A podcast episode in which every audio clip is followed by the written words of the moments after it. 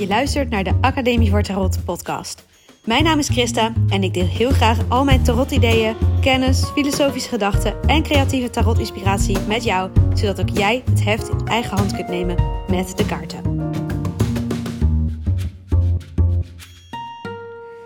Welkom, welkom. Ik sta lekker in de keuken uitjes te snipperen. Ik ben namelijk gerookte tofu champignon burger aan het maken.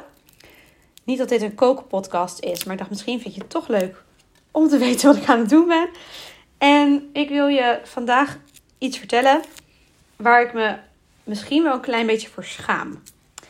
Ehm, ik wil je namelijk vertellen over mijn uh, eerste tarotervaringen in het begin.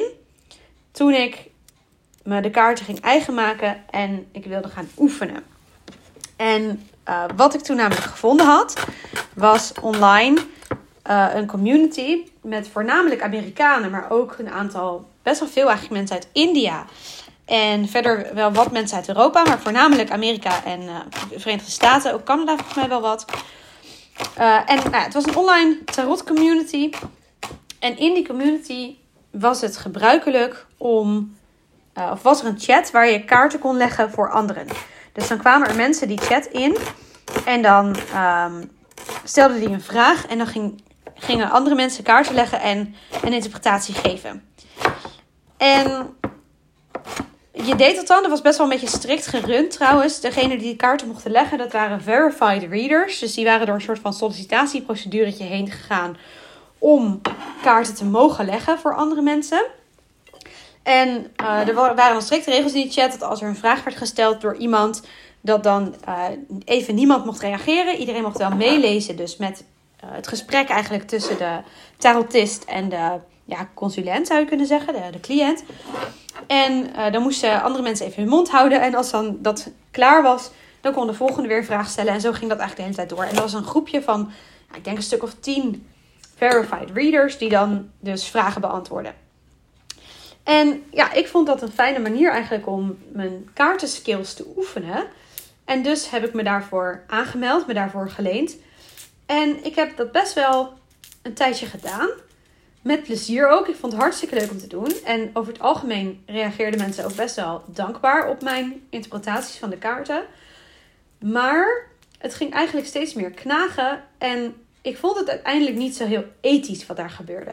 En daarom zeg ik, ik wil vertellen dat ik me er ja, iets waar ik een beetje voor schaam. Omdat ik nu dat eigenlijk nooit meer zou doen. En daar ook dus mee gestopt ben. Omdat ik dus vind dat het eigenlijk niet kan. En uh, ik wil graag een beetje uitleggen wat ik daarmee bedoel, waarom ik dat vind. En wat misschien wat mij betreft een betere manier zou zijn. Um, wat er dus gebeurde was dat mensen een uh, vraag stelden in de, uh, in de chat. En heel vaak was dat, was dat trouwens toekomstgericht. Maar daar was ik al vrij snel duidelijk over dat ik geen toekomstgerichte vragen wilde beantwoorden. Maar anderen deden dat dus wel. Dus dan werd er echt om een voorspelling gevraagd. En de tarotist legde de kaarten en deed dan ook daadwerkelijk een voorspelling. Nou, ik heb altijd gezegd, ik wil het advies gerelateerd houden. Maar mijn adviezen waren best wel straightforward advies. Dus ik zei, ik, ik deed meestal wel een beetje met een slag om de arm. Zo van, gebaseerd op de kaarten zou je kunnen stellen dat. En niet zo van je moet dit of dat. Maar er kwam dan meestal wel een vrij kant-en-klaar advies uit. In de trant van hè, je moet uh, het gesprek met je moeder aangaan. Of je moet uh, even niks van je laten horen en het laten rusten. Of je moet dit of dat. En hoewel ik nu het woord moeten gebruik, probeerde ik dat dus wel te vermijden. Maar ik denk dat er best wel wat mensen waren die daar in de chat die gewoon op zoek waren naar wat zekerheid, naar antwoorden, naar iemand die voor hen een beslissing zou nemen over een moeilijke situatie omdat ze het gewoon zelf moeilijk vonden om te beslissen. En nou ja, dat voel je dan misschien dus al aankomen wat daar mis mee is. En zo niet, dan uh, leg ik het je graag uit. En dan hoop ik dat je dit soort dingen niet uh, zelf voor anderen gaat doen. Want wat je dan doet, is je neemt de verantwoordelijkheid van die persoon volledig weg. Je gaat eigenlijk de kaarten een autoriteit geven en jou als tarotist een grotere autoriteit geven, want jij interpreteert die kaarten. En op basis van wat in die kaarten te zien is, wat jij denkt te zien, stuur je eigenlijk het leven van iemand anders. Maakt iemand anders straks beslissingen op basis van jouw uh, woorden. En wat er nog eigenlijk nog bij kwam, was de, uh, die online community, die was 13 plus. Dus er zaten kinderen van 13 of van 15 jaar die vragen stelden aan de kaarten. Die bijvoorbeeld vroegen uh, of ze wel of niet uh, op, een, op een jongen moesten afstappen waar ze een crush op hadden of zo. Of, uh, of ze hun toets wel of niet gingen halen. Echt van die tienervragen. En ja, ik was zelf 18, 19. Dus ja, ik was ook nog niet super volwassen. Ook al was ik wel volwassen. Maar nu denk ik, ja, dat is echt niet oké. Dat je dus op zo'n manier antwoorden gaat geven op vragen van tieners die, ja, die jou echt als een autoriteit zien. Terwijl je zelf denkt, la la la, is een hobby, ik wil dit oefenen, ik ga dit een beetje uitproberen. Dus ik nam het veel minder serieus dan degene die de vraag aan mij stelde. Maar ja, er stonden dan ook wel trouwens een hele hoop disclaimers in. Dus je kon dan een soort van profieletje maken waarin dan stond van uh, over mij een paar feitjes. En er stonden dan een heleboel disclaimers in. Hè, zo van uh, antwoorden die ik je geef of beslissingen die je baseert op mijn antwoorden zijn altijd je eigen verantwoordelijkheid, weet je zo. En ik omkleedde het ook wel vaak met disclaimers dat ik in de eerste paar zinnen een soort standaard tekstje had van... Nou, ik ga nu de kaarten voor je interpreteren, maar wat je beslist moet je echt helemaal zelf weten enzovoort. Maar toch, nu ik erover nadenk, weet je, hoeveel disclaimers ik ook gaf... De vragen waarmee zij kwamen waren heel vaak wel echt een soort van... Help, ik weet niet wat ik moet beslissen. Maak jij alsjeblieft voor mij die beslissing. En dan gaf ik ook daadwerkelijk een best wel sturend antwoord... Waarop ze dan ja, waardoor de beslissing die daar dan uit zou voortvloeien best wel voor de hand lag. En nu denk ik echt, ja, hoe heb ik dat kunnen doen? Want dat is best wel ingrijpend in iemands leven. En ik wil dit dus wel heel graag vertellen en, en delen. Omdat ik denk dat zeker mensen die net beginnen met tarot. Ik denk dat de bewustwording hierover. Zeker als je natuurlijk wel al volwassen bent. En niet zoals ik een beetje beginnend jong volwassen tiener toen ik begon. Uh, maar ook ja, als er tieners naar deze podcast luisteren, weet je, wees je daarvan bewust. Ik wil uh, eigenlijk waarschuwen dat als je dit soort dingen doet, dat mensen jou dus wel gaan zien als iemand die er verstand van heeft. En dat ze jouw woorden veel serieuzer nemen dan jij zelf misschien wel doet.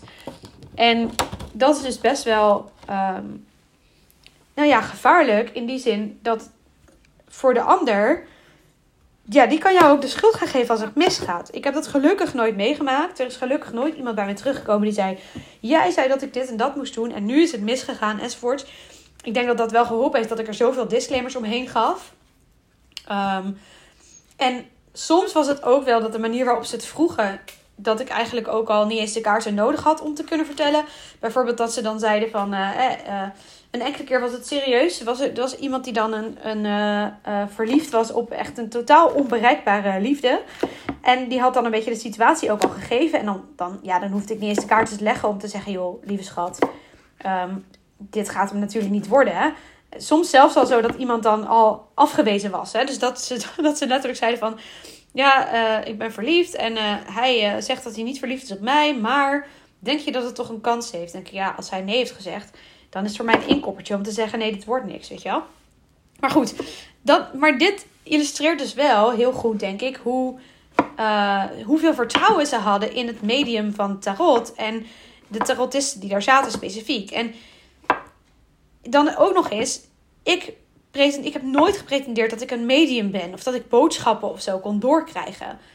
Uh, maar er waren wel degelijk mensen daar die zeiden dat ze in contact stonden met engelen of iets dergelijks. Of een bepaalde intuïtieve kracht bezaten waardoor ze dingen wisten. Ja, het zijn maar mensen op het internet, weet je. Je weet niet zo heel goed wie erachter zit.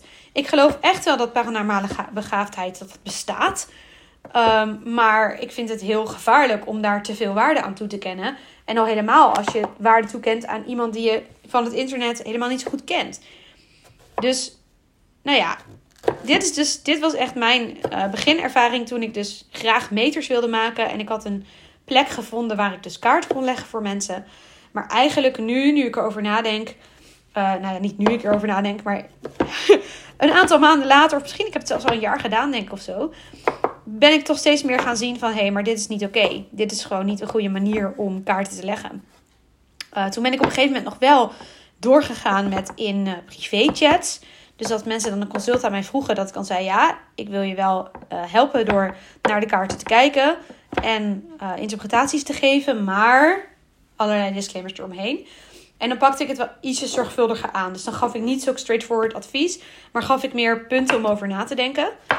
Het gebeurde dan trouwens wel best wel vaak dat mensen dus zeiden: Wow, dit is echt heel erg accuraat. Terwijl ik dus niet echt met die mensen in gesprek was geweest. Dus ze hadden heel soms wel een beetje context gegeven van hun situatie. Uh, maar eigenlijk uh, soms ook alleen maar een vraag gesteld. En ja, ik had soms wel het idee dat ik dan dingen eigenlijk oppikte of zo over die situatie. Dat ik dus vroeg van, hey, ik heb het idee dat dit of dat meespeelt. Um, ik weet wel dat ik een keer iets heb gezegd, bijvoorbeeld dat ik zei, nou, het lijkt wel alsof iemand anders uh, een heel sterke mening heeft hierover en dat diegene jou aan het beïnvloeden is. En dat, dat die ander dan inderdaad reageerde van, ja, nou, inderdaad, dat had ik helemaal niet over verteld, maar... Uh, mijn moeder, die is er helemaal niet mee eens. Dat ging dan bijvoorbeeld over studiekeuze of zo van iemand. Weet je, iemand die niet wist van, wat moet ik gaan studeren? Um, en nou ja, dan, dan resoneerde dat dus wel. Terwijl ik dus dan van tevoren niet die informatie had van iemand. Maar ja, zoals ik er nu naar kijk, is dat eigenlijk helemaal niet de fijne manier om tarot te leggen. Want kijk, zelfs al kan het, zelfs al is het waar dat je iets kunt oppikken uit het universum of waar dan ook vandaan, waardoor je meer informatie hebt over wat er aan de hand is en waardoor je iemand kunt helpen met de interpretaties daar, daarbij dan nog ben ik er vast van overtuigd dat het ehm, veel beter is om met diegene in gesprek te gaan. En dat het voor die ander ook veel beter is om zelf conclusies te trekken. Dus wat ik nu heel erg mijn cursisten probeer te leren als het gaat over kaarten leggen voor andere mensen dan jezelf, is dat je handvatten krijgt van hoe ga je nou het gesprek aan met de ander? Hoe help je de ander om via de kaart te reflecteren op de situatie? En dat is niet degene die de tarotkaarten legt, de autoriteit is van: hé, hey, vertel me maar wat ik moet doen. Want nee, de verantwoordelijkheid ligt bij degene voor wie je de kaarten legt. Je gaat met diegene over diens leven praten. Soms bij een consult van mij is degene voor wie ik kaarten leg veel meer aan het woord dan ik zelf. En ik vind dat ook wel echt heel belangrijk. Ik ben dan de gids. Ik mag degene zijn die uit de kaarten inspiratie naar boven haalt, thema's aandraagt, vragen stelt. Maar het is echt aan uh, de ander, degene voor wie je kaarten legt, om zelf tot inzichten en conclusies te komen.